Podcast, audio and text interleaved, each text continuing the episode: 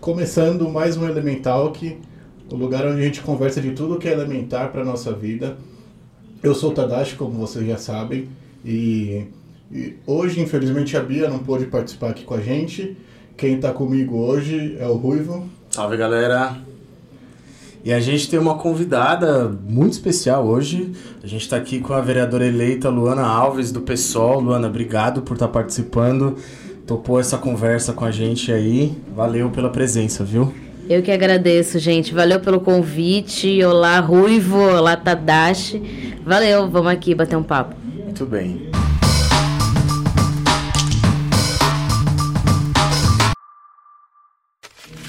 É, Luana, para começar, você pode começar falando um pouco de você, da sua trajetória, o que, que te levou, né, o caminho que te levou até a Câmara Municipal de São Paulo? Olha, Ruivo, foi um caminho de militância. Foi um caminho mais de militância do que de política institucional, de política eleitoral. Assim, a política eleitoral surgiu quase que no meio do caminho de uma, uma luta de militância. Eu cheguei em São Paulo e cheguei na USP para cursar psicologia. Né, eu sempre gostei muito de saúde, de psicologia, de atendimento de saúde mental, sempre sonhei isso para a vida.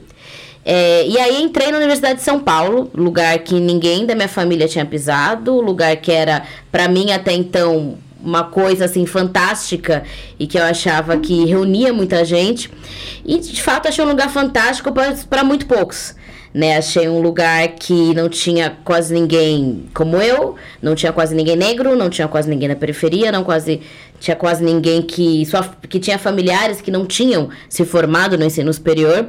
E aí eu encontrei um lugar assim, segregador, um lugar excludente com muita gente muito muito incrível, mas muita exclusão. E aí eu naturalmente fui me envolvendo em movimentos, me envolvi em movimento estudantil, me envolvi em movimento negro, me envolvi em movimento para democratizar a universidade. Paralelamente a isso, teve os protestos de rua de junho de 2013. Junho de 2013 eu fui pra rua, eu comecei nos atos e nos protestos, e eu achei aquela mesma galera que eu tava achando do movimento estudantil da USP, que eu tava me aproximando, porque eu via sentido em mudar a universidade. E aí, é, essa galera eu fui me aproximando, né? E foi muito, muito engraçado, porque tinha muita repressão e tinha muitos grupos organizados. Eu vi que aquela galera conseguia, na hora da dispersão, ninguém se machucar. Eles corriam do jeito certo, assim. Eles dispersavam em bloco, não sei o que, que eles faziam. Um meio que olhava pro outro, cuidava do outro. E eu comecei a ir junto com a galera. E é curioso, porque 2013 foi um ano assim. Tipo, a repressão ela sempre rolou. Mas 2013 foi um negócio muito atípico, quando a mídia apanhou junto, né? Foi. E aí eu lembro que, cara, foi capa da Veja, né? Capa da Veja, criticando a violência da PM. E para chegar nesse ponto é porque a coisa desandou. E para eles conseguirem não apanhar junto é curioso, né? Pois é, pois é. E também porque foi massivo. Os protestos foram massivos, porque a violência da PM tem. Violência da PM sempre existiu e nunca saiu na capa da Veja. O que acontece é que é, bateu em muita gente. Bateu em muita gente do centro, bateu em muito universitário, bateu em muita gente que não costuma apanhar da polícia e não estou justificando. Eu acho que uhum. ninguém tinha que apanhar da polícia. Mas o que acontece é que ficou muito na cara o que é uma, um aparelho repressivo, o que, que é uma lógica repressiva, né? Que na, na maneira como os caras são formados. Ficou óbvio, não deu para esconder, todo mundo viu. E aí foi isso. Eu encontrei aquela galera, colei com eles, comecei a dispersar junto com eles e comecei nas plenárias e nas reuniões, entender quem eram, vi que eram ligados ao PSOL. Me filiei ao PSOL em janeiro de 2014 para ser militante, segui meu curso de psicologia é, e ser militante do partido. E continuei, teve a luta por cotas em 2015, principalmente 2016. E eu me envolvi muito ativamente, fui perseguida por isso, tive minhas retaliações por isso, mas não me arrependo nem por um minuto, porque em 2017 a gente conseguiu a vitória de cotas sociais e raciais na USP. A USP foi a última universidade do país a adotar essa política que já estava há 10 anos nas federais, assim. Então fiz parte dessa luta e também fui entendendo o que é a luta organizada, o que é a militância com planejamento, com estratégia, com tática. Fui me formando nesse sentido. Conheci na luta por cotas com mais força a Rede Emancipa, que é um movimento de cursinhos populares que tem tem no Grajaú, tem no Lausanne, tem Tapevi, tem São Mateus, enfim, tem um monte de canto. E eu fui conhecendo, fui me encantando. E eu fui no primeiro dia na USP que teve em 2014, primeiro para mim, que é um dia no calendário dos cursinhos que vão visitar o campus da cidade universitária do Butantã. E aí, primeiro que é para deixar para eles mais concreto o que é a abstração da universidade. Então é ver, mostrar o que é o CRUSP, o que é o restaurante universitário, o que é a reitoria, o que é o prédio da FUVEST, porque é tudo muito estranho para eles. Para eles, no primeiro dia que eu fui no Emancipa, me perguntaram quanto eu pagava na USP. Gente que morava do lado da Universidade de São Paulo, a pouquíssimos quilômetros. É de graça, né, velho? Exato. É, isso é bem interessante porque realmente a USP ela é conhecida, mas as classes mais altas não sabem. Normalmente, eu já dei aula particular para muitas pessoas que não faziam ideia, conheciam por nome, mas não sabiam como que era o processo seletivo, quanto que tinha que pagar, isso que você falou. E você percebe que, é, para mim, sempre foi muito claro. A minha mãe é da USP, aí eu entrei na USP, mas é, tem gente que não, não tem noção dessa realidade e é uma baita instituição, assim. Claro que tem muita coisa que precisa melhorar, tem muito, muito, muita, muito problema em relação à reitoria, como é eleito e tudo mais. Só que é uma universidade que a gente precisa valorizar e lutar por ela, ficar cada vez melhor, né? Exato, lutar por ela, valorizar ela. E quando eu olho os ataques que hoje as universidades vêm sofrendo, né, por parte do governo federal, que é uma coisa muito inédita desse governo muito, muito bizarro, né, é particularmente violento, não é um governo liberal qualquer, é um governo que é contra a universidade, assim, é um negócio contra meio ciência, né, velho? Contra a ciência, é um negócio muito pior com o que a gente já tinha lidado, assim. E eu acho que a universidade se protege muito desse tipo de ataque quando ela é democrática. Porque se as pessoas é, não olham para a universidade, não entendem o que, que ela faz, não sabe para que, que ela serve, é muito fácil dela ser atacada. Inclusive para a opinião pública da massa, para a opinião pública da maioria das pessoas. Então, se meu filho nunca vai entrar naquilo, se eu nem sei o que, que é aquilo, se nunca serviu para mim, se é pago do dinheiro dos meus impostos, ainda vem o presidente fala que eles são, é, enfim, folgados para não usar um palavrão, é óbvio que eu vou Drogados. querer que aquilo seja. Hã? Drogados. Drogados, né? né? Não trabalham, são play, é playboy. É. Mas aí que tá. É, quando eu era criança, acho que a primeira vez que eu falei da minha, fa minha família, ninguém fez universidade, digo num, num, ciclo mais restrito, assim, avô, tio. E aí a primeira vez que eu comentei sobre a USP, acho que era pré-adolescente, alguma coisa assim, uma das primeiras coisas que eu ouvi é tipo, isso aí não é pra, não é pra gente, é pra gente rica. Não deveria, não deveria ser, né? Pago com o nosso dinheiro, deveria ser algo muito mais acessível. E aí eu acho que a gente entra nesse problema, porque não é para mim, então não é para o meu grupo. Tá, mas isso usa bilhões, eu acho, do dinheiro público, sei lá, não tenho ideia da, da, da, verba anual da USP, mas usa bilhões do dinheiro público, que é o dinheiro que eu pago. Ah, e eu me beneficio do que da USP? Aí é muito fácil um discurso que fala, não, é todo mundo drogado, é todo mundo aproveitador, então ó, não serve, não serve para nada. Então é, o melhor é todo mundo tinha que pagar, tinha que privatizar, etc. É um discurso fácil. Muito fácil, muito fácil. Principalmente quando a universidade não se abre. E aí fica muito vulnerável aos ataques dos mal intencionados, dos que sabem exatamente como tudo funciona e querem destruir a universidade pública. E aí o que acontece é que a rede Emancipa, ela vem exatamente com a ideia de democratizar o acesso. E quando a gente fala com os nossos alunos, eles são. A gente fala assim na rede: o que passa é tão importante quanto o que não passa. Porque a gente sabe, a gente fala isso no primeiro dia de aulas para eles, eles ficam chocados. A gente coloca no primeiro dia para chocar mesmo. Olha, a gente da rede Emancipa vai ter aula de português, matemática, biologia, tudo que for conteúdo do vestibular, mas a gente é contra o vestibular. Aí eles ficam assim, não entendem nada, assim, eles têm todos 16, 15 anos, olham como se a gente fosse doido, né? Mas por quê? E aí a gente começa a falar da história do vestibular, da história da universidade, de como a inteligência se mede, de como a meritocracia acontece. E aí a partir daí a gente vai desenvolvendo com eles uma relação não só de querer que eles entrem na universidade, como a gente quer muito, mas de entender também que aquele espaço precisa ser modificado que a, que a lógica de, de conhecimento, de poder do conhecimento precisa ser modificada, né? Então, o que a gente faz é isso. E no dia na USP, em 2014, quando eu conheci a Rede Emancipa, foi pela primeira vez que eu vi mil jovens, eram mil, porque juntos cursinhos de várias regiões, assim, próximas de São Paulo, região metropolitana, ali gente que era como eu, gente que era da periferia, gente que era negra, olhando para aquele espaço e reivindicando como deles. Né, e, e, enfim, andando, conhecendo o que era cada instituto, o que era faculdade, o que cada um fazia, né? Porque é algo muito distante. Então, isso, né, é para dar um gás para eles no começo do ano. O que a gente faz é, foi quando eu conheci. Eu não era da rede, eu fui para ajudar, porque eu era do movimento estudantil, eles era sábado, né? O campus ficou fechado, eu era do DCE, eu fui para ajudar, né? Um acordo que, que é o com o DCE da USP. E aí eu fui, fiquei encantada e eu comecei a me aproximar com mais é, é, organicidade lá para 2016, 2017. E aí virei coordenadora da rede, ajudei em projeto de saúde mental da rede. E isso foi me, me formando também na militância, assim. Que louco. Eu queria, eu queria fazer uma pergunta. É, você foi eleita como uma, uma representante da, da, população negra, né? E você vai enfrentar na Câmara Municipal um discurso, vou, vou citar o nome, de um vereador, o Fernando Holliday, né? que ele também é negro, mas ele é um cara contra as cotas raciais. Ele é, um dos primeiros projetos dele eu lembro que foi, acho que é anular o Dia da Consciência Negra. O cara se dispôs a fazer um projeto desse tipo, né?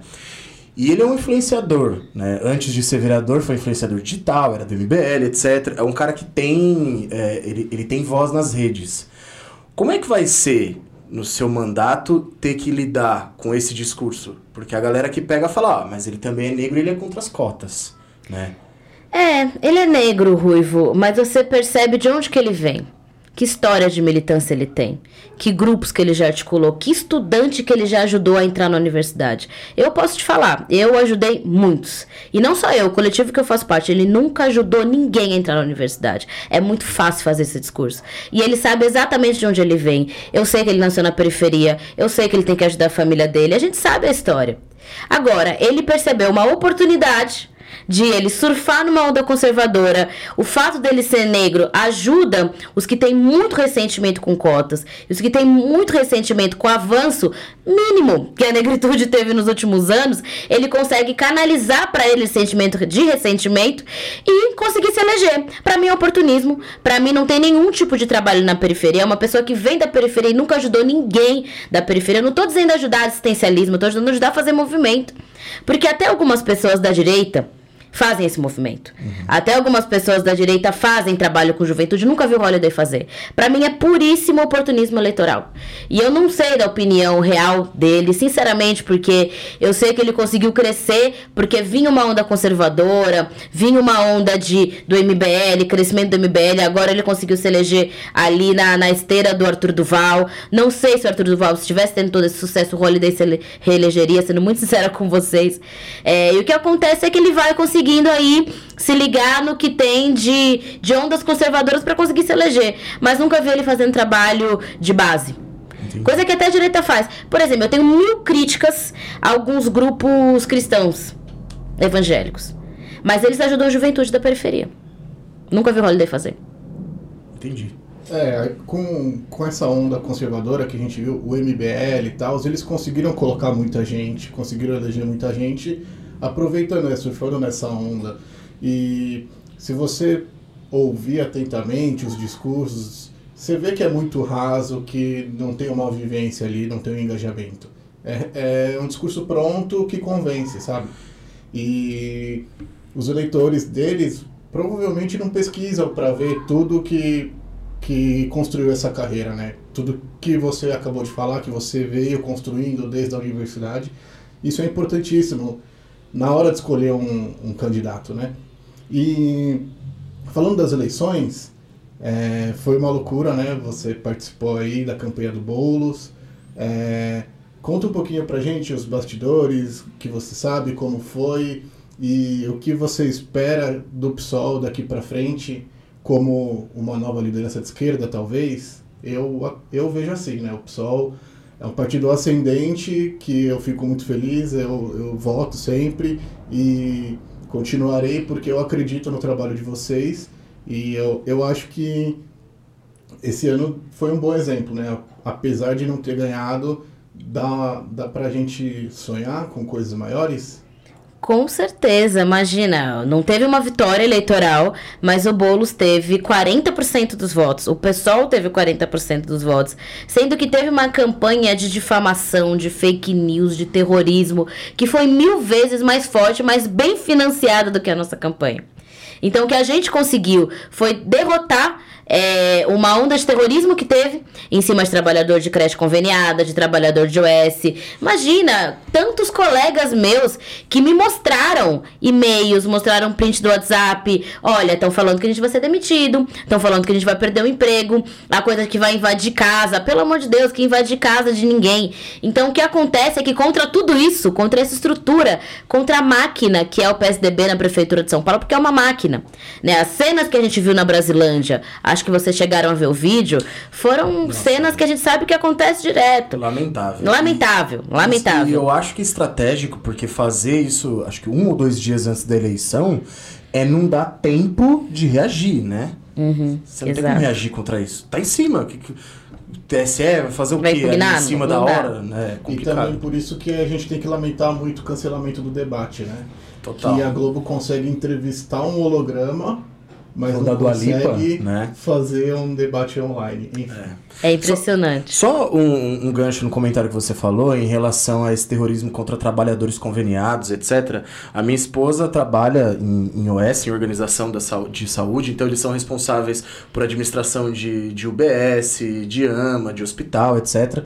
E ela ouviu de uma colega dela que ia votar no Bruno Covas. Na verdade, ela falou que ia votar no. Ela falou: eu vou votar no meu chefe. Mas por que meu chefe? Não, vou ter que votar no meu patrão, o Bruno Covas. Porque se entrar o Boulos, ele vai acabar com as OS e a gente vai tudo perder o emprego. Então, a gente está falando de uma profissional instruída, que você ah, tem ensino superior, uma pessoa que provavelmente se informa, etc. E esse tipo de visão, esse tipo de pensamento chegou, né? Chegou em muitos. Chegou em muitos. Muita gente que ia votar no Boulos ficou com medo porque a Prefeitura de São Paulo, é, de várias formas, falou que caso Bruno Covas perdesse, as pessoas iam perder o emprego. Como se governo fosse a mesma coisa que Estado, como se Bruno Covas fosse a mesma coisa que a Prefeitura. É uma deseducação política muito, muito cruel e muito irresponsável. Porque imagina, se você. É, você sabe, né? A, a, cultura política brasileira ainda é muito coronelista, ainda é muito das grandes cabeças, não é da participação popular, não é da radicalização da democracia, não é de entender que as pessoas são protagonistas das coisas. E quando você reforça esse tipo de ideia de que um, um, um parlamentar não, de que um prefeito eleito ele é o seu chefe. Prefeitura é empresa. Prefeitura não é propriedade privada, isso é serviço público. Isso é para as pessoas, não é para o manda-chuva. Então, esse tipo de lógica que eles reforçam, que o PSDB reforça, é muito cruel, só que também está perdendo força. Na minha visão, está perdendo força e eles estão ficando um pouco com medo, assim. É, eu acho que por isso que eles começaram a jogar tão baixo, né? Mas o, o PSDB sempre deu essa cara de empresa para os seus governos, né? Quer sair com um balanço positivo, lucramos. Tipo, não tem que lucrar, você tem que servir o povo, né? Não isso existe é na empresa, que isso, não é até porque a empresa tem dono. Qual que é o dono do, do Estado? Não existe isso, né? É um tipo de organização para criar melhoria para as pessoas. Esse tipo de lógica aproveita a cultura política brasileira antiga. Para mim é uma redição do coronelismo. Esse tipo de, de coisa de ser uma empresa. para mim é, é, a mesma ideia do coronelismo, só que com novas roupagens, que parece da eficiência. Eu acho que política pública tem que ser eficiente. Mas quando a gente fala de eficiência, não é igual a lucro. Numa empresa, eficiência é igual a lucro. Num governo, eficiência é igual a políticas públicas que, as, com certo orçamento, consegue atingir o máximo de pessoas possível. Não é lucro. E, e eu queria pegar um, tocar num ponto aqui. O quanto você acha que as obras públicas que foram feitas aqui em véspera de eleição, elas influenciaram? Eu quero falar um pouquinho da região, né? Para quem não sabe, a gente grava aqui na Zona Leste, bairro da Vila Matilde. E se tem uma avenida principal aqui, que é a Valdemar, cara, eu, eu moro aqui, o Tadashi morou a vida inteira, mas não mora mais, mas você pegava a avenida inteira, do nada começaram a destruir todas as calçadas, do nada, calçada, loja, tipo, tinha loja calçada nova. Boa. Calçada boa, exato. Ali na, na rua Pucarana, no Tatuapé, você pegava uma calçada, tipo, era uma calçada antiga, mas não tinha problema. Não, e sabe o que eles fizeram aqui na Valdemar? é, cada lado da rua era uma outra concessionária. Em, em um lado, porque era para colocar a, a guia. Falando da lei de guia- a guia acessibilidade, etc, né? Em um lado eles refizeram toda a calçada, e em outro eles só quebraram e colocaram a guia. Tipo, porque eram, eram empresas diferentes prestando serviço para a prefeitura, assim, sabe? Não tem cabimento. E aí não teve um revezamento. Então a rua inteira ficou travada porque estava dos dois lados trabalhando junto, não tem como desviar o trânsito, fechar só uma faixa. É um absurdo isso. Aqui próximo tem a Avenida Aricanduva, que eles refizeram a, a pavimentação, né, do, no, no- é, o asfalto, refizeram o asfalto.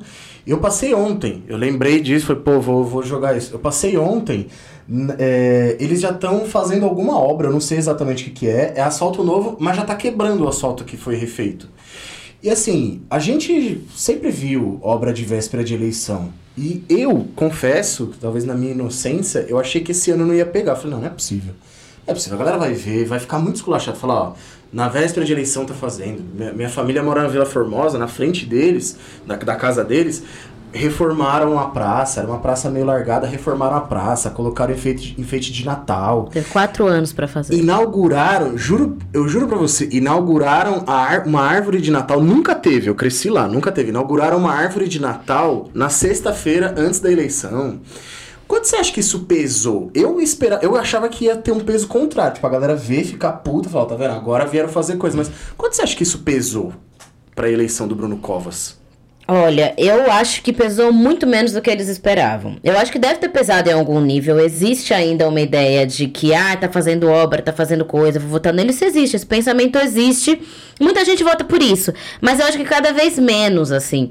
Eu acho que é um tipo de prática política que tá tão manjada, que tá tão batida, assim, que eu não sei também a eficiência que ela tem. Acho que tem uma eficiência, né? É, mas é, é muito, muito grave, porque eles sabem que tem menos eficiência do que já teve e mesmo assim usam o dinheiro das pessoas pra fazer isso, Pra fazer coisa que não faz sentido, pra quebrar calçada que tá boa, né? Para, enfim, teve quatro anos pra fazer política de obras com planejamento que pudesse melhorar a vida das pessoas de verdade, né? Pudesse pensar em moradia, pudesse pensar em gente que mora em cima do córrego, pudesse pensar em urbanização de comunidade, que faz muito mais diferença do que você, você quebrar uma calçada num lugar que é urbanizado Ou destruiu o Vale do Anhangabaú com 100 uma milhões de belíssima piscinona, ali um espaço que é, é um espaço verde, é um espaço que passava um rio ali, né? O Vale do Anhangabaú passava um rio, ele é um curso de um rio. E óbvio que tem que ter espaço verde. Se você cimenta tudo aquilo, vai acontecer igual aconteceu, né? Que é o Terminal Bandeira ficar alagado. O Terminal Bandeira fica alagado há um tempo, desde antes da obra. Mas ficou num nível que eu nunca tinha visto nenhuma imagem daquilo ali, assim. Dos ônibus não conseguirem sair por muito tempo. E ônibus que vai pra Zona Sul, ônibus que, né, vai pra cidade inteira ali do Terminal Bandeira.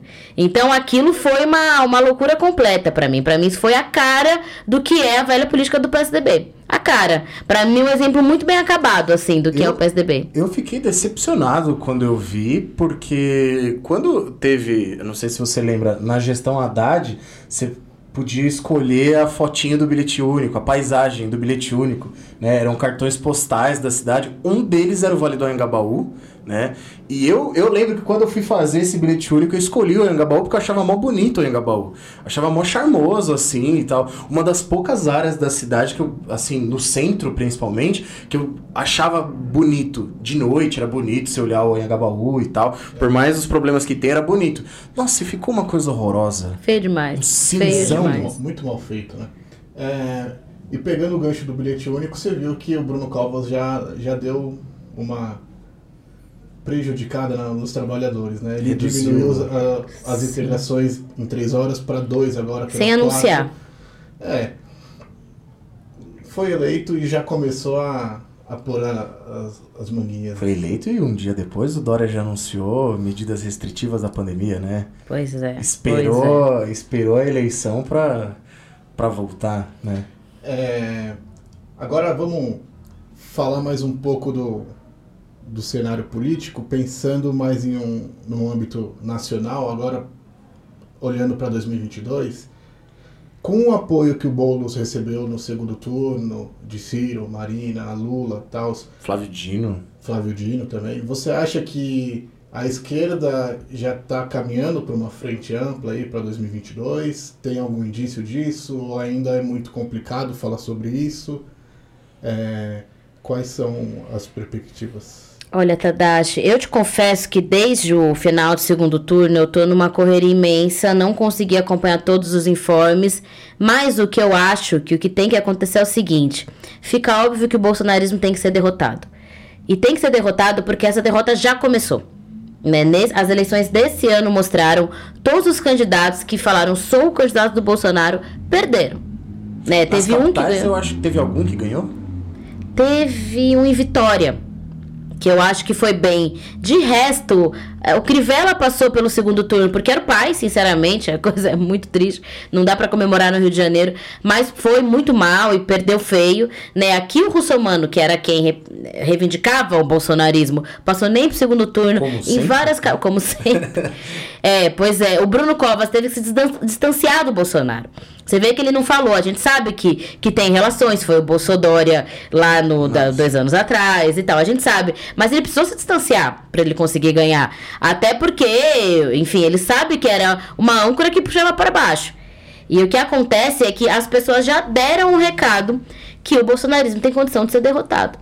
Né? Não vou dizer que ele foi bolsonarismo, eu não digo Bolsonaro, a pessoa dele, mas essa ideologia, nesse a tipo proposta, de política. Né? Essa proposta, essa proposta que eu posso muito bem dizer que é neofascista para o Brasil.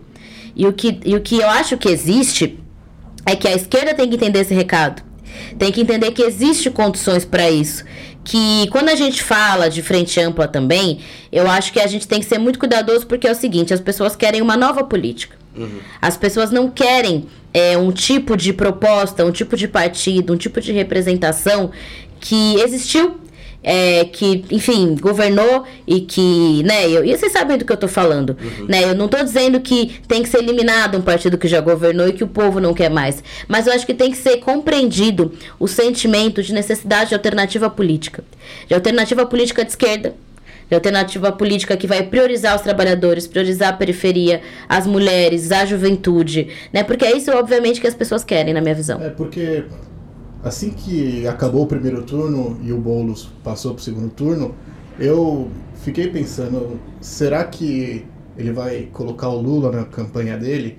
Porque vendo as pesquisas a gente vê que o PT também perdeu muita força, né? E o que, na minha opinião, eu acho que a, a polarização que, que gerou isso. Tanto o bolsonarismo quanto o lulopetismo saiu enfraquecido. Mas a esquerda não, porque o pessoal surgiu como, como uma esperança. Então, tem crescido, eu acho, é, o pessoal tem né? crescido muito. E nessa ideia de frente ampla, eu, eu concordo com o que você disse, porque tem, é, o PT ele já não tem tanta essa força para é, liderar essa, essa junção. Eu acho que é importante que o PT esteja junto, mas o PT também precisa se renovar, precisa pensar nos, nas suas práticas, né? E, e, e, só assim talvez seja possível derrotar o bolsonarismo, na minha opinião. Eu acho, Tadashi. Eu acho também que o PT, assim como a esquerda como um todo, tem que se voltar ao que sempre fez e parou de fazer nos últimos anos, que é o trabalho de base. A esquerda há muito tempo não está nos bairros, não está organizando associação, não está organizando comunidade, coletivo de mulheres, coletivo de juventude, não tem feito isso mais. E esse tipo de organização, principalmente no momento de crise como que a gente está passando, é uma organização que vai existir. As pessoas têm que sobreviver. As pessoas têm que fazer luta, né? E hoje quem faz esse tipo de trabalho de base, na minha visão, são as igrejas. Trabalho de base faz muito, eu morei no Grajaú. Igreja evangélica, inclusive? Faz, igreja evangélica, são as principais. Uhum. São as que mais fazem trabalho de base no Brasil. Né? Eu, eu sou da Rede Emancipa e a gente faz trabalho de base. Pra gente, o que a gente faz é trabalho de base. A gente quer, é cursinho, mas é organização territorial. A gente, no Rio de Janeiro, por exemplo, a gente faz um trabalho que é o Emancipa Degase. O Degase é a Fundação Casa, de lá do Rio de Janeiro. Então, a gente tem um cursinho com os meninos que estão é, em medida socioeducativa. E lá é uma coisa muito engraçada, porque só quem faz trabalho no Degase são duas forças. O Emancipa é a igreja evangélica. E a gente compete, porque a igreja evangélica vai na cadeia. Vai ajudar as mães, vai ajudar as mulheres, vai falar para os meninos que estão em medida socioeducativa do Degase para eles encontrarem Jesus e saírem dessa vida, que tem um propósito para eles. Aí tá do outro lado o cursinho, a gente emancipa dizendo: "Oi, vem fazer o ENEM. Tem um propósito de vida para você, mas é neste mundo", né? Existe desigualdade, existe racismo, é uma competição doida. Mas existe esse trabalho, existe esse trabalho de base, que eu acho que a gente tem que fazer, e eu acho que o PT fez muito bem ao longo da sua história, e não, não faz tanto mais. Assim, mudou de orientação, né? O pessoal tem uma outra história, que o pessoal surgiu de forma muito diferente do PT, inclusive, né? O pessoal é agora que está se enraizando, agora que está se capilarizando na sociedade, é um partido que surgiu, né, de parlamentares radicais do PT, da época, acho que todo mundo conhece um pouco da história da fundação do PSOL, e agora está conseguindo, a partir de movimentos sociais que toca, que fortalece, que faz parceria, como é o caso do MTST, que é o Boulos, ele tem uma formação de movimento social. Eu acho que também é disso também o grande sucesso dele. Foi o pessoal entendendo a necessidade de estar tá junto com o movimento social, né? E não estar tá junto com uma figura que é uma, um bom governante. O pessoal podia fazer uma escolha, né, de ter um, um bom governante, mas acho que tem que ter alguém de movimento social. Né? Isso é muito fundamental pra gente. Ter gente que tem base, ter gente que tem histórico de militância, e porque é isso que é fundamental para de fato ser uma alternativa de poder. É, porque eu fiz essa pergunta porque durante essa caminhada do segundo turno e na luta para virar votos, é, conversando com pessoas, eu vi muita gente falando: não, eu não vou votar no Boulos porque ele é igual ao PT e vai dar ruim como, como já deu com o PT. E aí, tipo, não, gente, são coisas diferentes. Tipo, não é todo partido de esquerda que é igual, que atua igual, e até dentro da própria esquerda tem várias vertentes, tem várias diferenças. Então não dá para fazer essa generalização, né? Claro, é bem diferente. Eu queria, eu queria apresentar dois dados aqui. O primeiro, o, o G1 ele fez um levantamento dos distritos eleitorais. Acredito que você já respondeu até parte do que eu ia te perguntar. Mas quando a gente olha os distritos de São Paulo, inclusive vou até virar para você e a gente pode disponibilizar depois na, nas nossas redes para vocês verem. É, você pegar grande parte da periferia votou no Bruno Covas, né? Ele venceu em grande parte da periferia. Você pegar, por exemplo, Rio Pequeno na Zona Oeste, Pirituba, é, Itaquera, essa galera, eu tenho até os, os nomes aqui, ó. Jardim Helena, extremo leste, Itaim Paulista, é, São Miguel Paulista, Uh, Brasilândia, o Bruno Covas ganhou, Perus, ganhou em todas essas regiões. Né? Esse é o primeiro dado que eu queria, eu queria levantar. O segundo dado saiu hoje, inclusive, a gente está gravando, hoje é dia 3 de dezembro, tá? Saiu hoje na revista Piauí, eles fizeram um cruzamento de dados com, do TSE com os votos para vereadores uh, em relação à renda dos, dos, dos eleitores, né? Com os partidos, etc. E aí, por exemplo, no Jardim Europa e Pinheiros, Elite de São Paulo, né? Renda média de R$ 8.076, segundo a, a, revista Piauí. Uh, nessa região, o PSOL ele teve 15% dos votos para vereador. Não estamos falando executivo aqui. Para vereador. O PSOL ele só perdeu nessas regiões para o Partido Novo. O Partido Novo teve 19%. O pessoal só perdeu para o Partido Novo.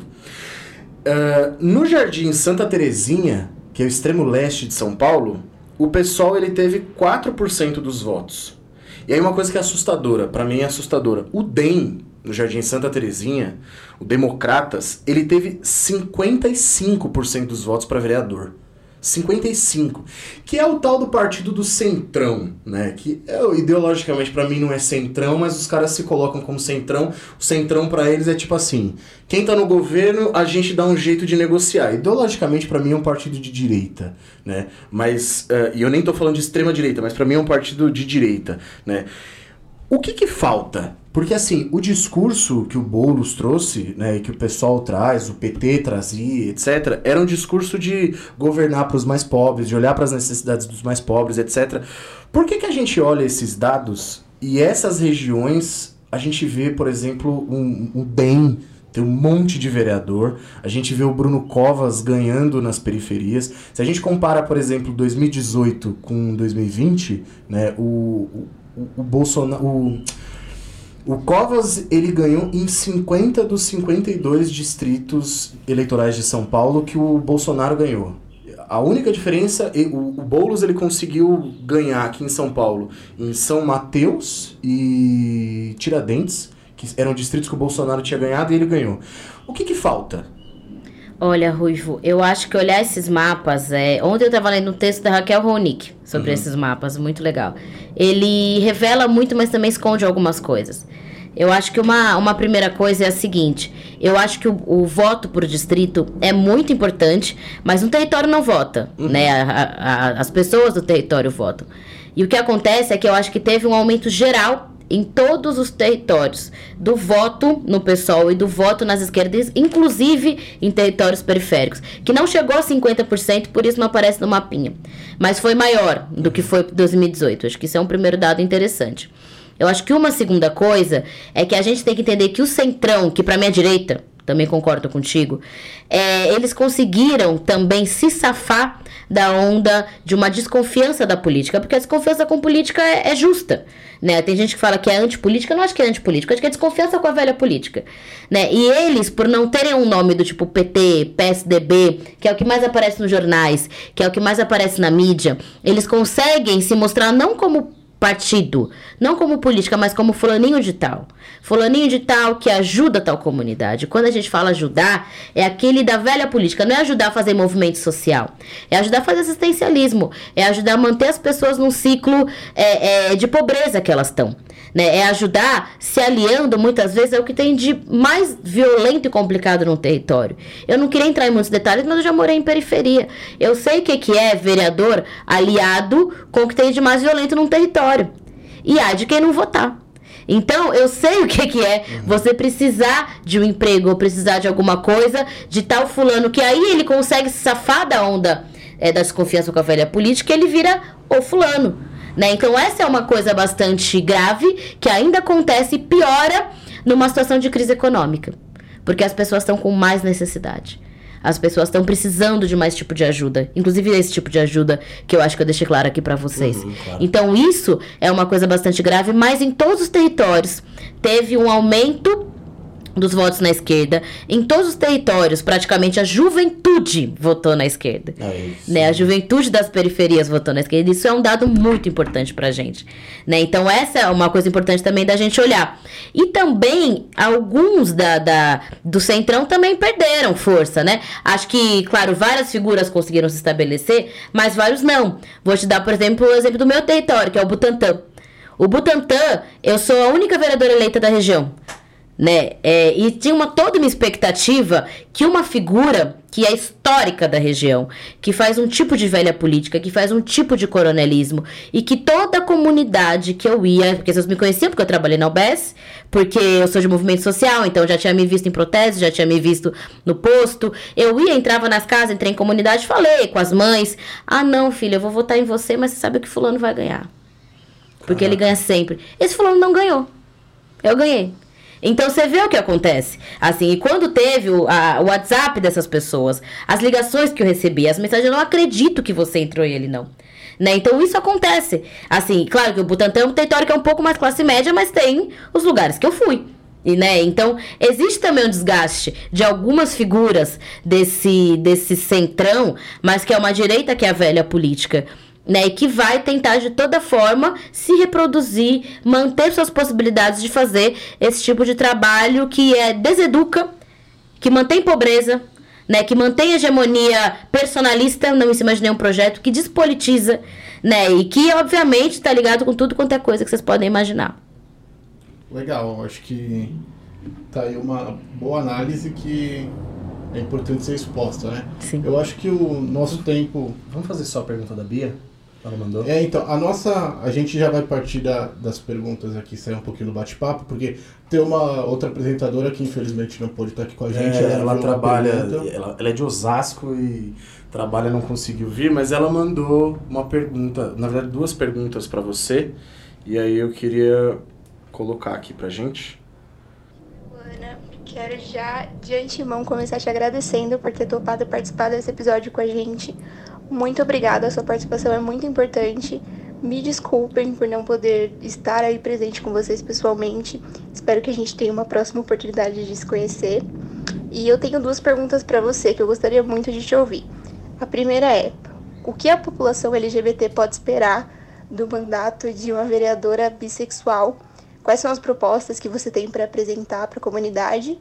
E a segunda pergunta é em relação ao acesso das mulheres na política. Um dos motivos que não existem muitas mulheres atuando atualmente é por conta do, da precariedade dos partidos de proporcionar esse vínculo com mulheres. Então eu queria saber como foi a sua experiência como pessoal, como você conheceu o pessoal, qual foi seu, a sua caminhada até começar a fazer parte do partido, por que o pessoal e nenhum outro partido. E acho que é isso. Muito obrigada de novo pela sua participação e um beijo para todo mundo aí. É, a parte do, do partido você já, Você já falou no começo, pra Ah, eu né? vou falar um pouquinho então aí. Mas fica à vontade. Ai, maravilha. Obrigada, Bia. Obrigada pela pergunta. Um dia a gente se conhece. É, bom, sobre a pergunta das políticas para a população LGBT, primeiro eu queria chamar atenção para o sucesso total que foi a nossa eleição nesse ano. Mulher mais votada do país é uma mulher trans negra, Erika Hilton, Achei eleita pelo pessoal. Eu queria primeiro começar com isso, essa pergunta, porque é muito fantástico o que aconteceu, né? Que é geralmente a, a- quem então, tem menos expectativa de vida, quem morre com 35 anos em média no Brasil, quem é vista como, vista como o corpo mais abjeto, o corpo mais é, descartável que existe é o corpo trans, né? Dentro da nossa ideologia machista, da nossa ideologia. O corpo trans negro, pior ainda, é o que mais morre. E a gente ter eleito a Erika, acho que é muito significativo. E ter eleito também uma mulher bissexual. Na mesma legislatura, duas mulheres negras. Então, eu acho que primeiro apontar que a gente, LGBT, a gente tem conseguido colocar nossa luta com muita força em todos os espaços. Assim, a gente vai batalhar até a última pela nossa humanidade.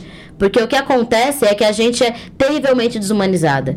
Né? No caso de mulheres que amam mulheres, como é o meu caso, mulheres que são fetichizadas, ou que perdem emprego, ou que podem sofrer violência na rua, ou que podem sofrer estupro corretivo. Eu não consigo andar em lugares de São Paulo com a minha namorada. Não ando de mão dada, né? Então que a gente, assim, só para dar um exemplo de como essa cidade, apesar de ter nos eleito, é uma cidade que a gente ainda não vive em paz.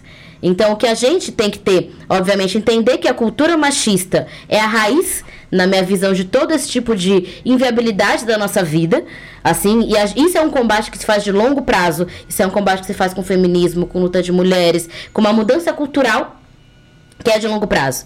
Mas no mandato de vereador tem mil coisas que a gente pode fazer. Por exemplo, em escola tem que ter debate de gênero e sexualidade. Isso não é ensinar sexo para criança, isso não é ensinar menino a ser menina. Isso é ensinar que existe diversidade, que existem diferentes orientações sexuais, que existem diferentes identidades de gênero e que todo mundo deve ser respeitado, entender o que que é limite do próprio corpo. Entender, né? Essas coisas básicas. passar- isso precisa passar como um projeto de lei na Câmara? Precisa o grande articulador do combate à educação de gênero e sexualidade é o Ricardo Nunes, acusado de agredir a esposa, não à toa. Esse cara é o cara que batalhou como vereador para não ter, né, que articulou os grupos conservadores, articulou as igrejas mais extremistas, né, para conseguir barrar esse projeto. E a gente vai querer sim retomar uma educação para a diversidade nas escolas de São Paulo. Isso é uma luta de longo prazo que a gente tem que fazer, que a gente está muito disposto a tocar né? Que e não é e não é algo que é inadequado para a idade da criança. Tem que se respeitar quem é especialista no assunto, respeitar pedagogo, pedagoga, gente que sabe dizer o que, que é mais adequado para cada idade, porque Psicólogos. existe. Exato. Psicólogos, tudo isso é. te- existe mil formas, mil métodos de fazer isso e que um debate hipócrita, conservador quer barrar. Tem também a questão dos profissionais de saúde, porque o que acontece? Boa parte da da- da- dos indicadores de saúde da população LGBT tem a ver com falta de acesso, tem a ver com dificuldade no serviço, tem a ver de ter medo de não ser chamado pelo nome social, tem a ver com uma mulher, por exemplo, que está no relacionamento com outra mulher, não falar no serviço de saúde porque sabe que não vai ser bem atendida. Um homem gay é a mesma coisa. Então, isso é tudo é um problema de formação com os profissionais, que eu acho que tem que ter formação então, de direitos humanos, formação de anti-LGBTfobia com profissionais de saúde da rede inteira de São Paulo. Tem que ter também na GCM formação para isso, né? Tanto eu como a Erika estamos falando com pessoas da Guarda Civil Metropolitana de São Paulo, né, que fazem segurança pública, né, o, o GCM para ter também uma formação de direitos humanos, para ter uma formação não violenta, né? Então tudo isso pa- passa por várias políticas públicas, segurança, educação, saúde, moradia vai ter que passar porque o número de pessoas LGBT na rua é gigantesco. né, que é expulso de casa, jovem que é expulso de casa. Então, vai ter que transversalizar todas as políticas, assim. Legal. É, Ótimo, as perguntas. A- É. só, só a segunda pergunta dela, Uhum. da- so- sobre as mulheres no partido, eu só ia falar que é o seguinte: é, existe sim uma cultura machista na política. O PSOL é um partido que tem um histórico de ser muito tocado por mulheres. Não vou dizer que é um partido perfeito, né? Mas é um partido que foi fundado por Luciana Genro, por Heloísa Helena. Na fundação do PSOL tinham dirigentes políticas mulheres. Eu entrei no PSOL por uma mulher me chamando, né? Imagina, foi a Nayara naquela época, depois foi a Sâmia, depois foi a, a Mônica. Eu fui muito formada politicamente por mulheres, né? Então, a Sâmia é uma pessoa muito importante, a Mônica Seixas, a Luciana Genro, uma série de mulheres que são figuras públicas do partido, mas não só são figuras públicas, são dirigentes, porque essa é uma diferença, todo mundo tem que saber. Uma coisa é a figura pública do partido, que é o candidato, é a deputada, é o vereador, e tem os dirigentes partidários. Os dirigentes partidários não são candidatos. E o que acontece em muitos partidos é que tem mulheres figura pública, mas não tem mulher dirigente partidária. Então essa para mim é uma grande batalha que tem que ser feita. No pessoal existem mulheres dirigentes partidárias, tem cada vez mais, e eu acho que é isso que me fez conseguir ficar no pessoal. A gente tem que se juntar, assim. espero que outros partidos também abram, se abram mais, né, para as mulheres. Esperamos. Só, só uma coisa interessante sobre isso, a gente no nosso primeiro episódio, a gente falou sobre crise de representatividade, né, sobre essa disparidade entre população feminina no país e a, a demografia na Câmara, então, se se eu não me engano Exato. são uns de mais de 500 deputados, são só 77 mulheres, mas o que é interessante, o PSOL é o primeiro partido na história que tem uma maioria de bancada na, no, no- Sim. no Congresso, na, na Câmara, né, dos, dos Sim, deputados lá em Brasília e a maioria do, do- da bancada é formada por mulheres, né? A Sim. primeira vez na história com partido. É, até onde eu político- sei é isso, até onde eu sei é político tem isso. É, o pessoal tem essa marca. E aqui na Câmara Municipal de São Paulo, a gente também é uma maioria de mulheres.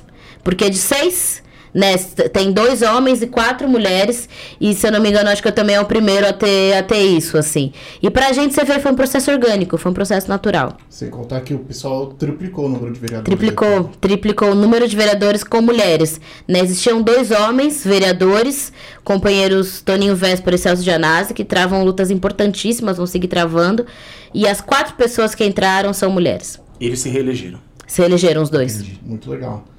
É, então, só para finalizar, os nossos seguidores mandaram algumas perguntas.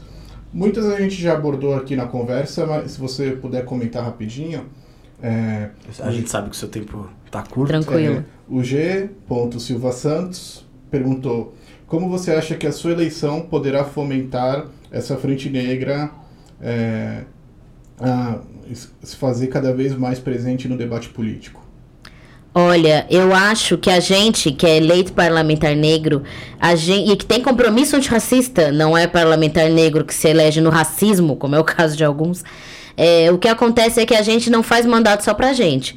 A gente faz mandato pra fortalecer os nossos. A gente tem uma lógica de política de coletividade que é de vir, mas é de puxar né? Que é de vir com mais gente, que é de fortalecer. Então, a minha chefe do gabinete vai ser uma mulher negra, né? As pessoas que a gente vai é, tá pensando para montar, claro que vai ter pessoas brancas, pessoas negras, mas a gente tá pensando na dificuldade de pessoas negras, enfim, galgarem postos aí para formar o gabinete.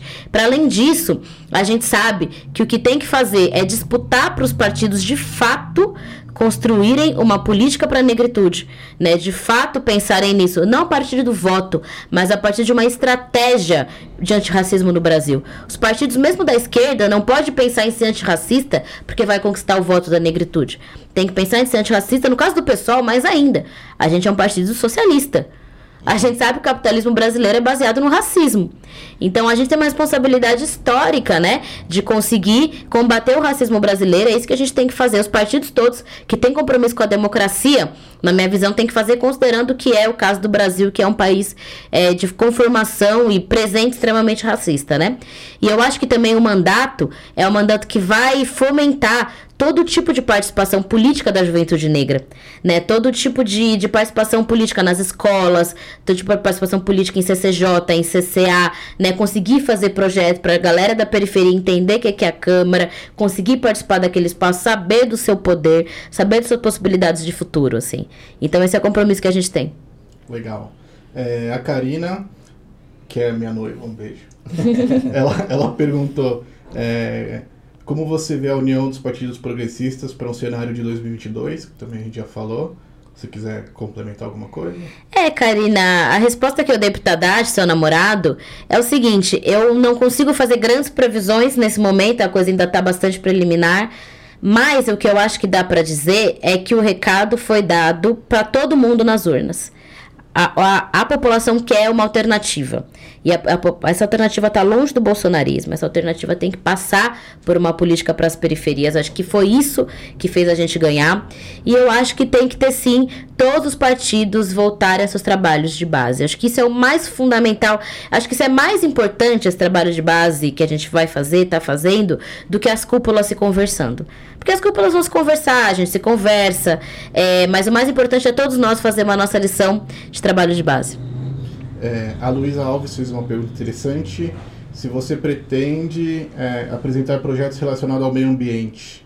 Pretendo, pretendo. Inclusive, eu aprendi muito nessa campanha. Né? Existe, o, aliás, fazendo propaganda, gente, quem quiser.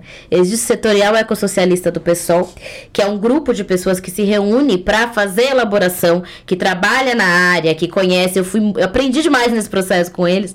É, o que acontece é que a gente tem que ter uma política ambiental em São Paulo que, como eu falei, transversalize tudo.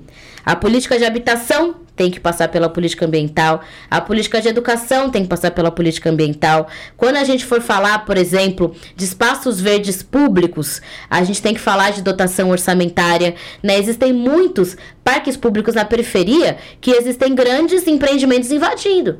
Ali na minha região, por exemplo, eu moro no Butantã, existe na Coab Raposo Tavares um parque público municipal, espaço verde municipal das pessoas, que está sendo invadido por empreendimento. Né? Então, esse tipo de coisa, é, não, não fariam isso no Parque Ibirapuera. Né? Não fariam isso num parque central da cidade, num parque da aclimação. Uhum. Fazem no parque da periferia. Então, o que acontece? A gente tem que defender os espaços verdes públicos, tem que defender a alimentação é, adequada, né? Então, para isso, não tem que ficar comprando comida processada do amigo empresário. A gente vai batalhar para voltar a comprar da agricultura familiar, voltar a comprar. Tem em São Paulo, tem Parelheiros, São Mateus, mas é, é mais a região metropolitana, né? O cinturão verde ao redor da cidade. oferecer ração para Nem me fala. Né?